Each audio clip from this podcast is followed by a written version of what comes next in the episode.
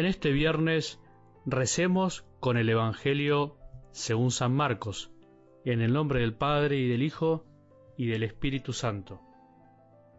Jesús decía a la multitud, el reino de Dios es como un hombre que echa la semilla en la tierra, sea que duerma o se levante, de noche y de día, la semilla germina y va creciendo, sin que él sepa cómo. La tierra por sí misma produce primero un tallo, luego una espiga, y al fin el grano abundante en la espiga.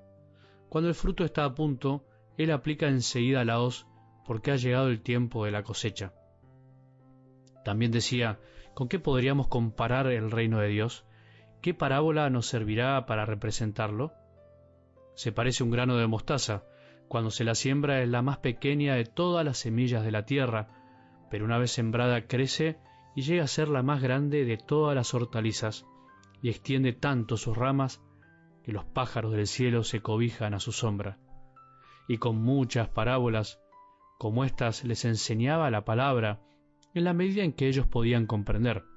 No les hablaba sino en parábolas, pero a sus propios discípulos, en privado, les explicaba todo. Palabra del Señor.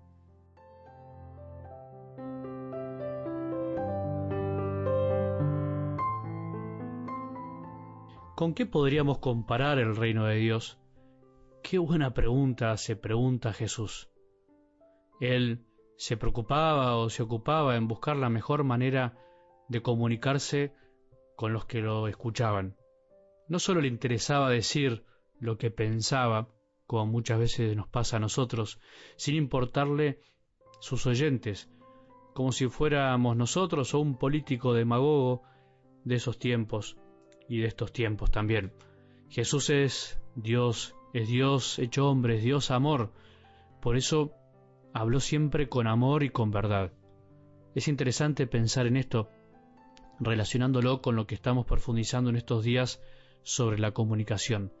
Dios no solo se ocupa de hablarnos o decirnos verdades abstractas, frases para anotar en un libro, frases para compartir en las redes, sino también le gusta que las podamos comprender, que entendamos el mensaje y que esas palabras graben y produzcan un cambio en el alma. Por eso también se ocupa en el modo de transmitirlas, porque detrás y en las palabras hay mucho más que letras desparramadas o acomodadas para lograr un sentido. Hay corazón, hay amor, hay algo más para dar. Si el amor estuviera solo en las palabras, todo sería bastante más sencillo entre nosotros. Incluso para Dios hubiese sido más sencillo. Podría haberse quedado tranquilo en el cielo, entre comillas, y nos podría haber tirado desde arriba un libro lleno de frases muy lindas que hablen sobre el amor. Sin embargo, decidió venir él mismo en persona, a hablarnos del amor en persona, pero siendo él mismo el amor, para hablarnos de corazón a corazón. Es algo que no tenemos que olvidar nunca, la comunicación entre nosotros. Nosotros con Dios y Dios con nosotros no es meramente una cuestión intelectual, racional, de pasarnos informaciones, contenidos de cosas, sino que cuando dos personas se comunican hay algo que está más allá y permanece aún cuando dejamos de vernos. Permanece en el tiempo corazón de cada uno. Un abrazo, un lindo gesto, una palabra de consuelo, de aliento, de esperanza, de alegría, sigue produciendo sus frutos más allá de la presencia física del que las dice y del que las recibe. Sigue consolando, sigue dando esperanza, sigue llenando de alegría, sigue, continúa, porque el corazón tiene ritmos distintos, baila cuando la música deja de sonar. Pensemos y recemos con esta verdad. Nos pasa con cosas lindas y también con las que no son tan lindas. Pensemos en esas palabras, gestos, frases que jamás vamos a olvidar porque le dieron de alguna manera un rumbo distinto a nuestras vidas, no solo a un día, sino a nuestras vidas. Podríamos dar mil ejemplos de esto, cada uno tendrá el suyo, pero podemos entenderlo con algo del Evangelio de hoy, con esta parábola maravillosa de hoy. ¿Con qué podríamos comparar el reino de Dios?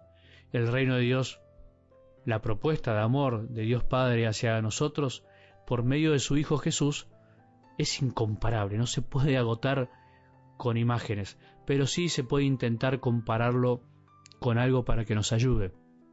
Como hoy, con un hombre que siembra, con una semilla que crece más allá de sus esfuerzos y una cosecha que llega a su tiempo en el momento oportuno, cuando está maduro el grano, más allá de los apuros y de las ansiedades del sembrador, como nos puede pasar a vos y a mí. Podríamos decir que escuchar, rezar y meditar la palabra de Dios de cada día es parecido a esto, a esta realidad. Hay algo que nos supera, que produce fruto mientras dormimos, mientras descansamos, mientras incluso nos enojamos, nos impacientamos, nos entristecemos, mientras pensamos que no vale la pena hacer nada, incluso mientras nos alejamos del verdadero sembrador, mientras nos olvidamos, mientras nos encaprichamos, mientras nos superficializamos en este mundo bastante consumista y egoísta, mientras todo gira a nuestro alrededor sin parar.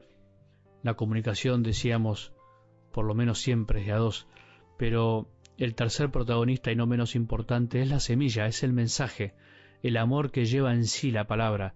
Ya tiene su propia fuerza, es viva, es eficaz, no es palabra seca, vacía y muerta. Qué buena noticia. ¿No te alegra?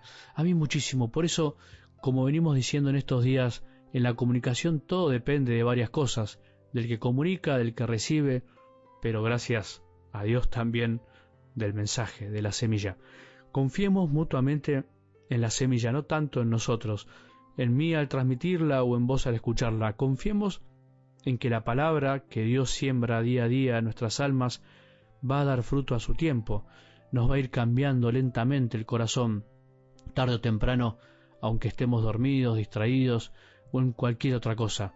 Es como la lluvia, no vuelve al cielo sin haber empapado la tierra, sin haberla fecundado. No dejemos nunca de escuchar, no nos cansemos de hacer este esfuerzo diario por prestarle atención a Jesús, que la cosecha llegará a su debido tiempo. Que tengamos un buen día y que la bendición de Dios, que es Padre misericordioso, Hijo y Espíritu Santo, descienda sobre nuestros corazones y permanezca para siempre.